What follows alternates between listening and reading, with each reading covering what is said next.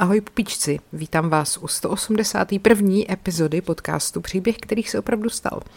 Já jsem Markéta, na začátku si udělám takový malinký promíčko. Eh, v bonusových epizodách, které vycházejí na herohero.co lomeno podcest příběhy a piky.cz lomeno paní královna, si budete moct mezi svátkama poslechnout eh, dvě epizody, Teda takhle, já tam vydám ještě tenhle týden dvě epizody. Jedna bude o vlastně příběhu, který inspiroval miniserii Herec, kterou dávali na české televizi, kde hraje Jan Cina. Tak to bude první bonusová epizoda, co vyjde tenhle týden. Druhá bonusová epizoda, co vyjde tenhle týden, bude o eh, Robertu Oppenheimerovi, eh, tvůrci atomové zbraně a celému projektu Manhattan a ještě dalších věcech, protože jsem teďka viděla trailer na nový film od Christophera Nolana, právě s názvem Oppenheimer, který má být tady o tom pánovi, takže jsem si řekla, že ten jeho příběh bych mohla zpracovat. No a příští týden v bonusech vyjdou další dvě epizody a jedna, prosím vás, bude uh, o tom, takhle, uh, já jsem si říkala, že možná už po těch svátcích budete mít Vánoc plný zuby a budete chtít trošku jako si odpočinout. A tak mě napadlo uh, zpracovat epizodu o největších vánočních masakrech. Velmi pozitivní téma a našla jsem jich docela dost, takže možná mi to vydá i na klasickou epizodu, v bonusech to vyjde v každém případě. A pak ještě tam chci udělat epizodu o, o tom, co se neví o starém Hollywoodu, protože to jsou taky docela dobrý bezáry. Takže na to se můžete těšit ještě do Silvestra. Jak bude vypadat silvestrovská epizoda, to ještě musím promyslet. Já jsem chtěla to poskládat z vašich příběhů, které se opravdu staly, ale nepřišlo mi jich tolik. Tak možná ještě to zkusím vás vyzvat znovu, kdybyste mi někdo chtěl napsat nějaký váš příběh, který se opravdu stal. Budu za to ráda ať už na Instagramu, podcastu, na mém Instagramu nebo třeba do mailu. Eh, všechno najdete na mém účtu, jakoby můj mail, kam psát a jdeme na to teda už. Já jsem si na dnešek vybrala samozřejmě téma Vánoc a protože vím, že máte rádi uh, středověk, všechny vlastně epizody se středověkem byly hodně poslouchaný, tak jsem se rozhodla vám vyprávět o tom, jak vypadaly Vánoce ve středověku.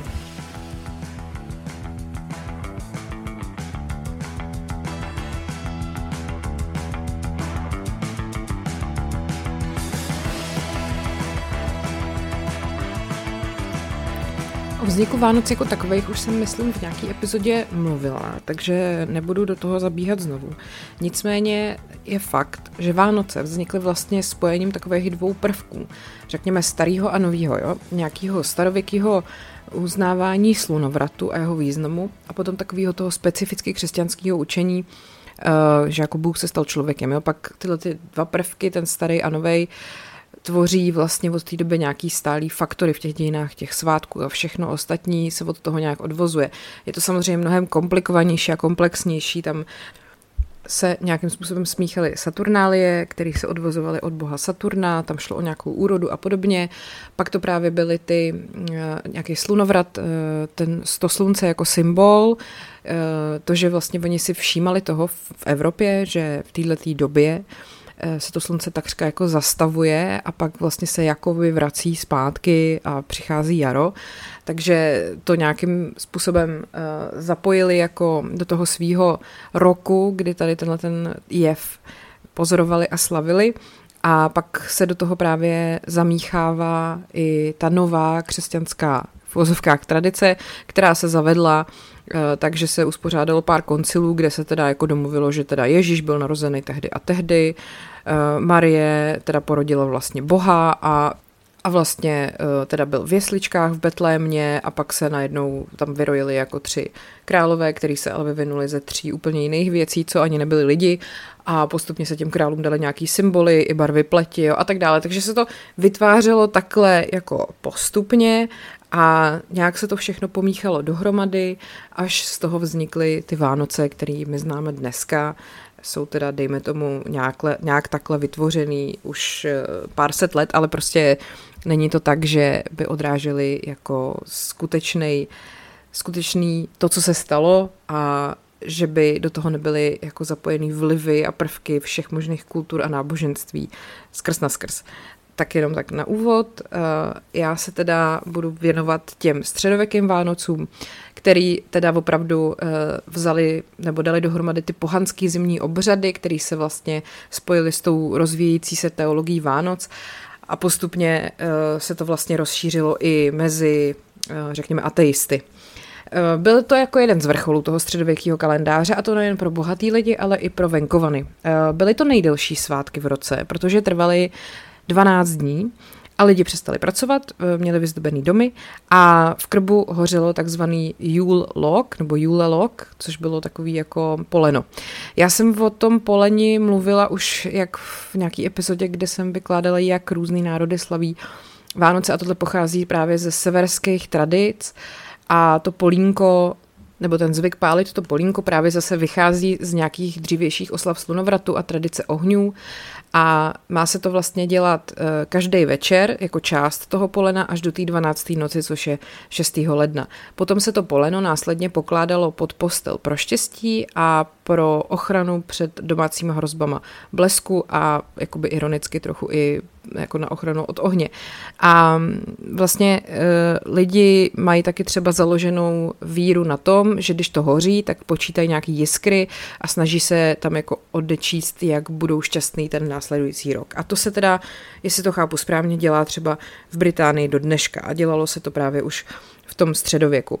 Taky se teda e, vyměňovaly normálně dárky, sloužily se bohoslužby a jedly se hostiny. E, bylo tam samozřejmě lepší jídlo a bylo ho víc než po celý zbytek roku.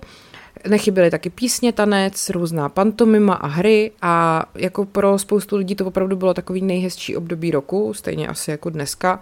A co jsem tak jako si o tom načetla, tak mi to přišlo celý takový dost veselý a takový až jako karnevalový. Možná ten dnešek kdyby středověký lidi viděli, tak by si řekli, že jsme až moc vážní, jako, že oni to měli takový mnohem víc jako uh, fakt možná až dětský, nebo, nebo jak to říct, no, já potom budu mluvit dál. Uh, v evropském středověkém kalendáři teda o svátky vůbec uh, nebyla jako nouze, jo? že každý roční období mělo nějaký svoje zvláštní křesťanské oslavy, které teda fakt jako vesně vycházely z těch pohanských tradic. A ty svátky teda samozřejmě byla, byly příležitost k nějakému odpočinku, kdy jako ty lidi každodenně dřeli, že jo, a mohli se konečně nějak jako společensky posedět u nějakých jídel a dá se říct, že takový ten klasický, spíš jako ponurý jídelníček uh, se najednou proměnil a byly tam vzácnosti jako maso a ryby a bohatý lidi ty měli prostě exotiku, jako třeba pečenýho páva a podobně.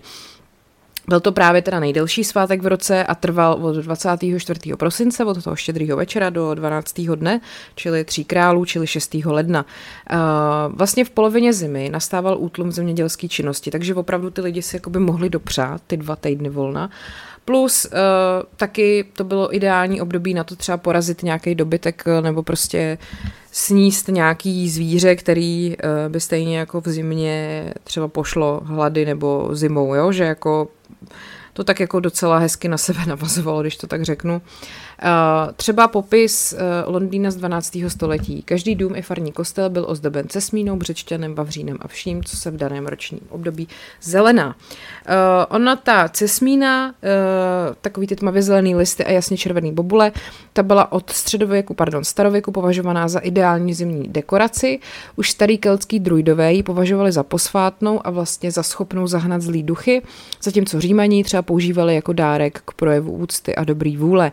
A pak je tady melížo, to je další dlouho používaná dekorace, eh, to zase lidi považovali za nositele plodnosti, ochránce úrody a něco, co odhání čarodejnice.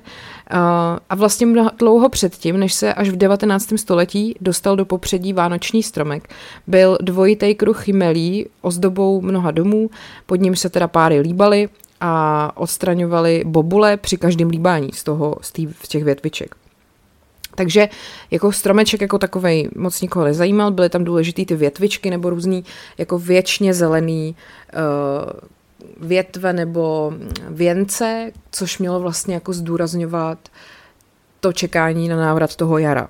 Tak, uh, co se týká kostela, tak samozřejmě ve velmi nábožensky založených středověkých komunitách byl kostel ústředním bodem těch vánočních oslav a bohoslužby byly teda hojně navštěvovaný všema vrstvama obyvatelstva. Ono teda vůbec jako to Christmas, že jo, pochází ze staroanglického jako Christus a mše, Christ, Mass, a uh, takže ty mše byly nejdůležitější. Vlastně tradičně úplně na začátku se snad sloužily za jeden den tři mše, což byla nějaká půlnoční, ta přetrvává do dneška, pak to byla nějaká brzo ráno a pak byla ještě jedna odpoledne.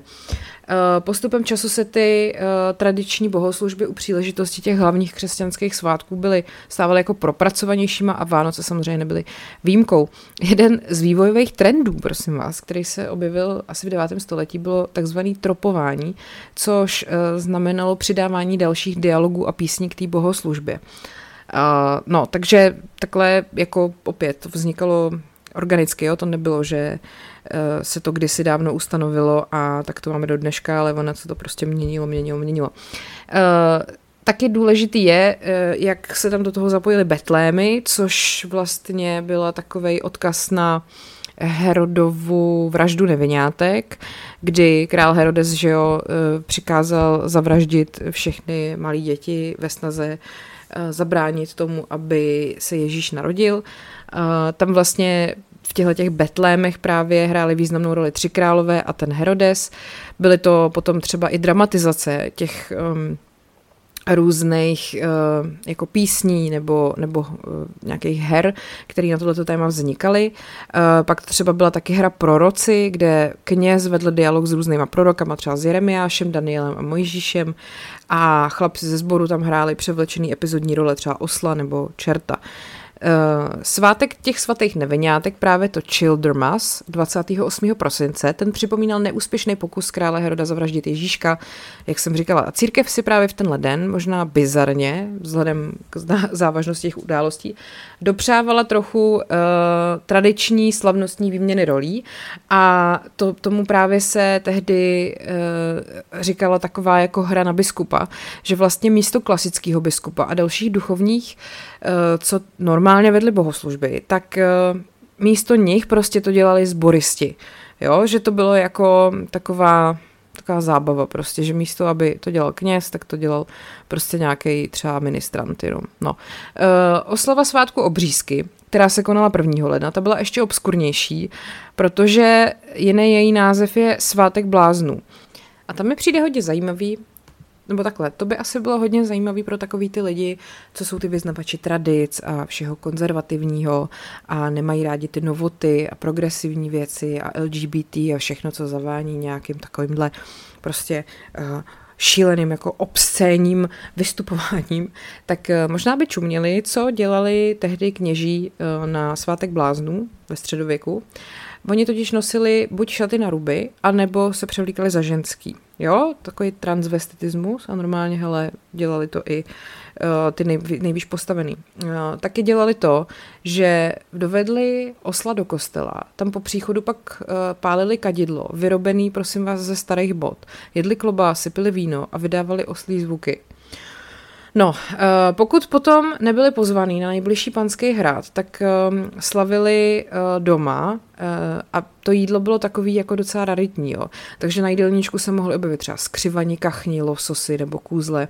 Víme, že jeden opat z opatství Remzy v, Angli, v, v Anglii, v Anglii si normálně jenom sám pro sebe každý štědrovečerní večeři vyhradil divokýho kance. Dokonce i mniši si o Vánocích dopřávali jednu nebo dvě pochoutky.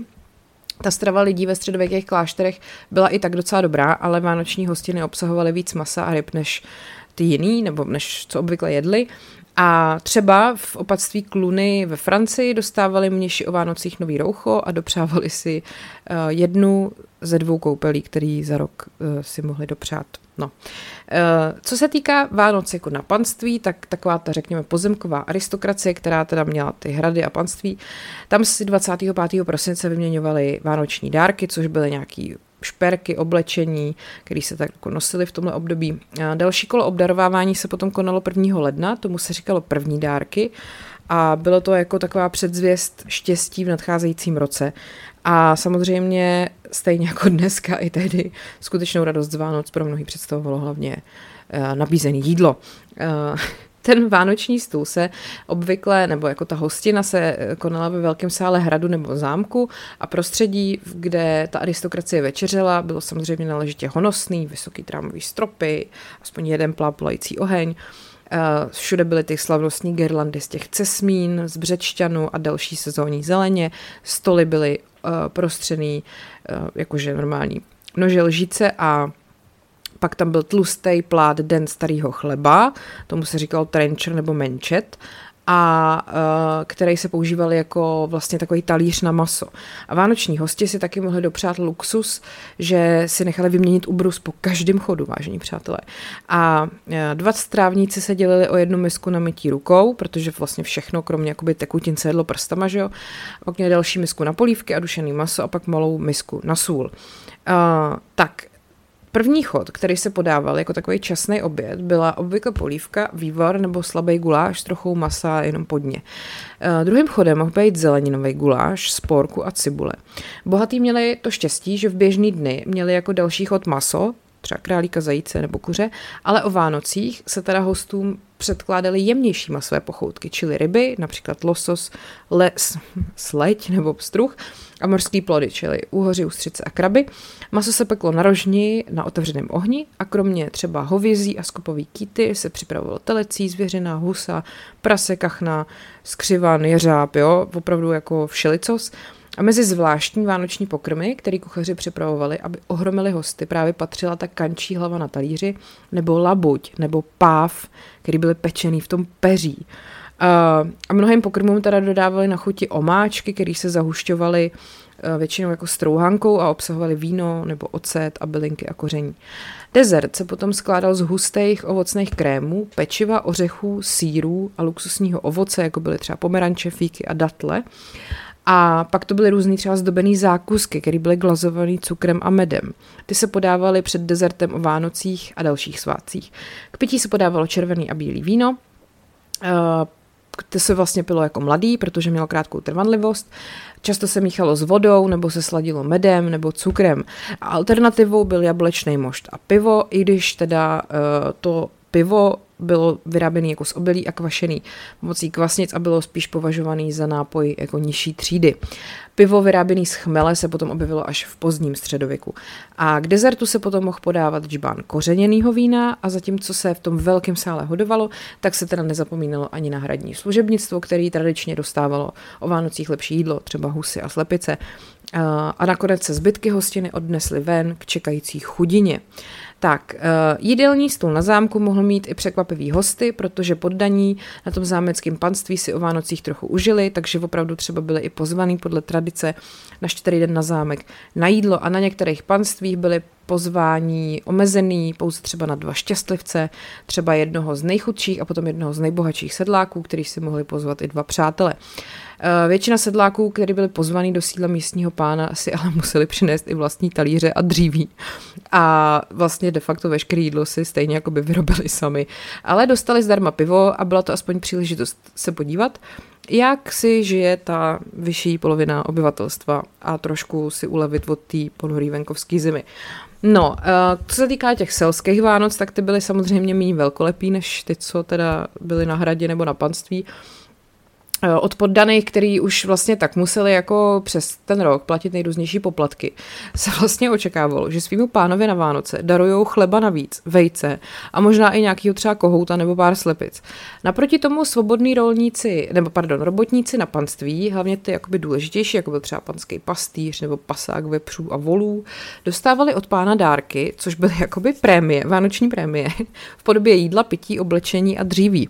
A tahle tradice se potom eh, jako před přetrvala i do dalších staletí, kdy vlastně služebnictvo v domácnosti dostávalo 26. prosince bednu s dárkama a odtud potom pochází název toho dne v Británii, Boxing Day.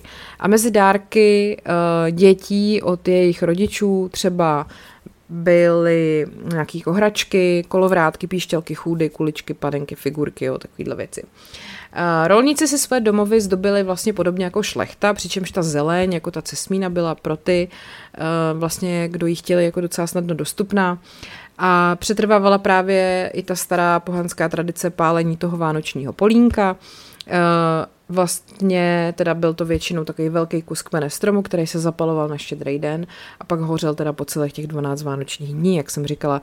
A při zvláštních svátečních jídlech jedli sedláci takovou vzácnou pochoutku, což pro ně bylo teda maso a dopřávali si taky sír a vejce, jedli koláče a pili pivo. A, a vlastně se dá říct, že toho piva bylo hodně, protože ho většinou jako vařili přímo ty selky doma. Významný potom byl ten první leden, kdy lidi doufali v nějaký jako lepší štěstí v nadcházejícím roce a vznikla pověra, že stejně jako dary, který si vyměňovali ten den bohatý lidi, je strašně důležitý, kdo první navštíví na nový rok něčí dům. Říkalo se tomu první noha a u tohohle prvního návštěvníka se považovalo, považovali za žádoucí určitý vlastnosti. Uh, musel to, měl by to být uh, muž světlovlasý, který má plochý nohy a to znamenalo, že jako budete mít štěstí zvláštní, ne? Uh, co se týká jako vánoční zábavy, tak se teda nabízelo samozřejmě velká škála jako možností. Největší oblibě se těšilo teda pití alkoholu, to si myslím, že docela tuhle tradici držíme do dneška. A e, že by se to veselí mohlo snadno vymknout kontrole, tak o tom svědčí běžný zvyk, kdy si Páni platili zvláštní strážce, aby hlídali jejich panství pro případ výtržností. Záznam z panství poblíž katedrály svatého Pavla, Pavla v Londýně vypovídá o tom, že hlídači byli ustanoveni od štědrého dne do 12. noci a vždy to muži byli odměňováni dobrým ohněm v síni, jedním bílým chlebem, jedním vařeným jídlem a galonem piva denně. I když pití tak velkého množství bylo relativně běžný a pivo bylo slabý, tak to galon jako jsou 4,5 litry, jo, tak to jako pokud jste jako hlídač dělali 4,5 litry piva, tak to je teda docela s podívem, jestli jste opravdu pak zvládli něco hlídat. Eh, k jako jemnějším svátečním zábavám patřily zájezdy mnichů, který v soukromých rezidencích hráli divadelní hry, vyprávěli právě ty klíčové epizody z Bible, různý ty témata, jako byl ten Herodesův masakr tak to musel být obzvlášť teda oblíbený a veselý. A pak se pořádali různý, jako ty středověký cechy pořádali veřejné přehlídky, jo, že třeba ulicema projížděli vozy s lidma převlečenýma za osobnosti z biblického vánočního příběhu nebo tam procházely skupiny maskovaných různých umělců, který byly známí jako mumrajové, to bylo jako Christmas Mom Ring, nebo jak se tomu říkalo. Oni tak jako různě zpívali a doprovázeli je kapely hudebníků, někdy jich bylo třeba i přes sto a oblíkali se právě do neobvyklých kostýmů pánů, kardinálů a rytířů a dokonce pak i lezli jako do domu lidí a tam si jako, tam se tančilo a hráli si kostky a bylo to takový prostě velmi jako veselý, no, a dostávali za tuhle tu zábavu pak jídlo a pití a pak hráli různý teda divadelní hry s výjevama z známých legend, třeba o svatým a drakovi. Hrály se taky právě karty a kostky a stolní hry jako šachy, dáma, begemon. Eh, k tradičním vánočním hrám patřil taky fazolový král, který umožňoval, aby se králem nebo královnou hostiny stal ten, kdo našel fazoli ukrytou v chlebu nebo v takovém speciálním koláči. Tam vždycky byla jako jedna usušená fazole a na koho padla, tak ten teda byl král. A tahle osoba pak měla právo vládnout nad všema ostatníma který vlastně museli napodobit vždycky tu činnost, kterou zrovna ten král nebo královna u stolu prováděli. A tahle hra se tradičně hrála o 12. v noci a byla jakoby uh, taková záruka veselý, jo? Že, že to bude jako vtipný. No. A má to kořeny právě v tom římském pohanském prosincovém svátku Saturnálie. No, eh, na štědr, po, po štědrovečerním jídle potom následovalo další pití vína nebo piva, zpěv písní, včetně kolet a skupinový tanec, při hudbě spíšťal, fléten, louten a bubnů. Svoje triky a vtipný verše předváděli různí profesionální akrobati a jongleurs a vyprávěli si lidové pohádky, které se každoročně přikrášlovaly a převyprávěli, hráli si loutkový představení a společenské hry, z, některý, z nich teda některý se dochovaly i do dneška.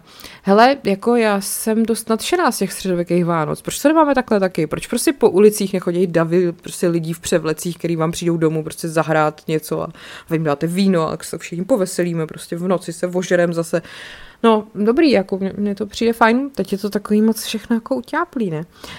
Uh, každopádně, další třeba taková hra spočívala v tom, že jeden člen party byl převlečený za světce a ostatní mu museli přinést oběť, což museli udělat bez úsměvu a museli uh, jakoby, nesměli se prostě rozesmát, jinak by sami byli světec, uh, a takhle se to asi nějak, jestli jsem to pochopila správně. Jo. Další hrou byl Král, který nelže, kdy král hostiny mohl položit otázku kterémukoliv hostu, který, když odpověděl pravdivě, mohl položit otázku na plátku. Trošku mi to připomíná Truth or Dare, nebo jak jsme vždycky hráli flašku a tak hele, ve středověku hráli takovýhle prostě pičoviny, lidi jsou prostě furt stejný, já to říkám pořád.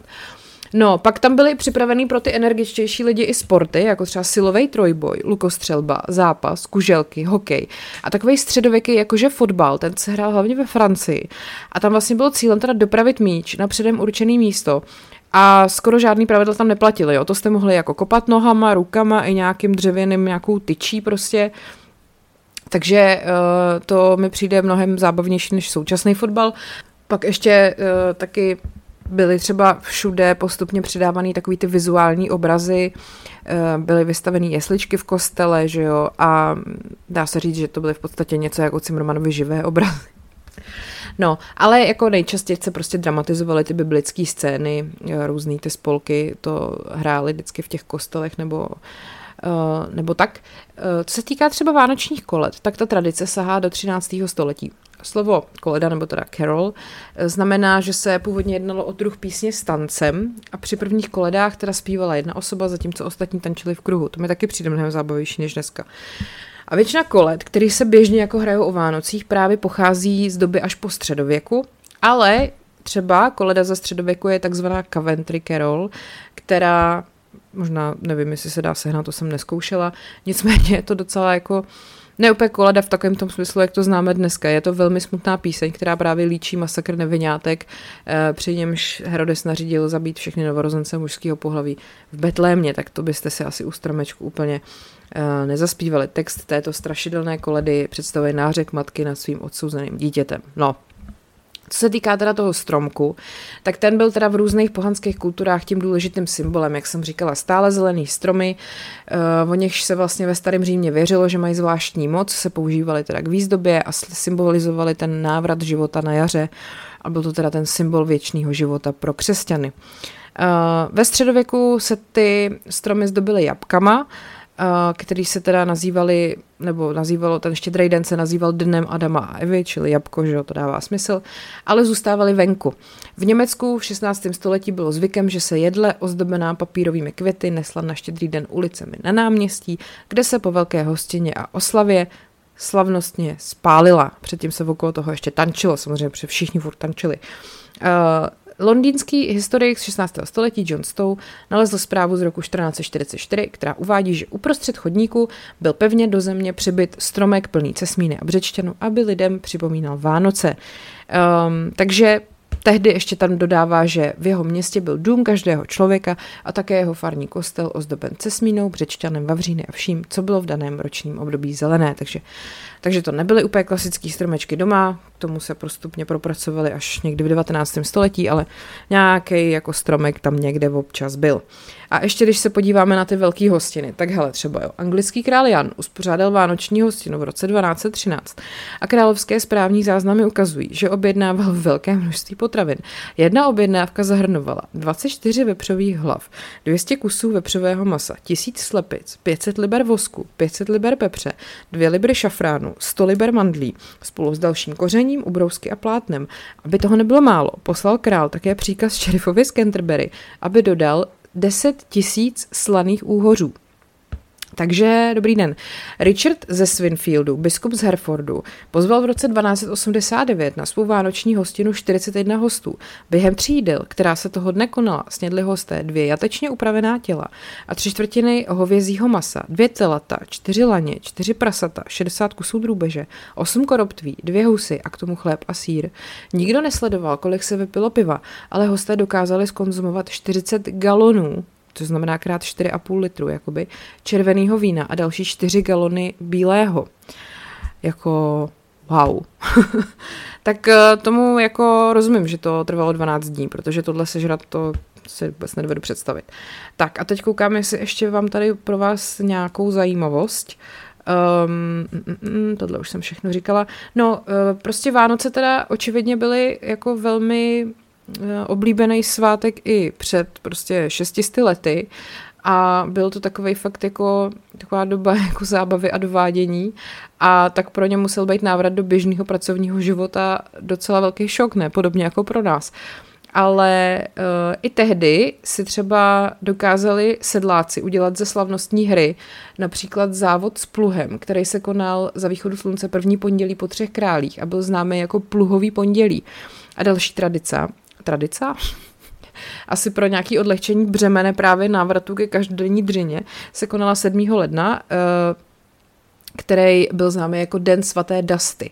Tento den byl dnem karnevalu, příležitostí k neplechám, ke komickým bitkám mezi pohlavími, při nichž muži zapalovali ženám len a ženy se starali o to, aby se muži namočili. What? Uh, komické bitky mezi pohlavími prostě. No nic, tak uh, to si myslím, že je takový hezký závěr tady toho mýho povídání o středověkých Vánocích. Uh, nechtěla jsem vás moc zatěžovat tím, jak to celý vzniklo a jak ty svátky se míchaly a to, protože to jako je velmi složitý a hlavně asi neúplně záživný a tohle mi přišlo lepší vypočítávat, kolik korob tví kdo sněd a jak se kdo převlíkal. Tak doufám, že vás to bavilo a vy si teda užijte svoje svátky tak, jak chcete hlavně v klidu, hlavně ve zdraví a my se uslyšíme hnedka po svátcích zase a pak na Silvestra a pak v novém roce a pak prostě furt. A budu ráda, když třeba ještě na poslední chvíli budete někomu blízkému darovat předplatný mýho podcastu, což přes piky.cz jde. Tam můžete třeba na nějakou danou dobu, měsíc, tři měsíce, půl roku, koupit blízkýmu předplatný a on prostě se k tomu proklikne a už to má. Tak to je jenom takový, kdybyste neměli co a do obchodu proto nemusíte. Jinak teda se mějte moc hezky a ať je váš život příběh, který se opravdu stal.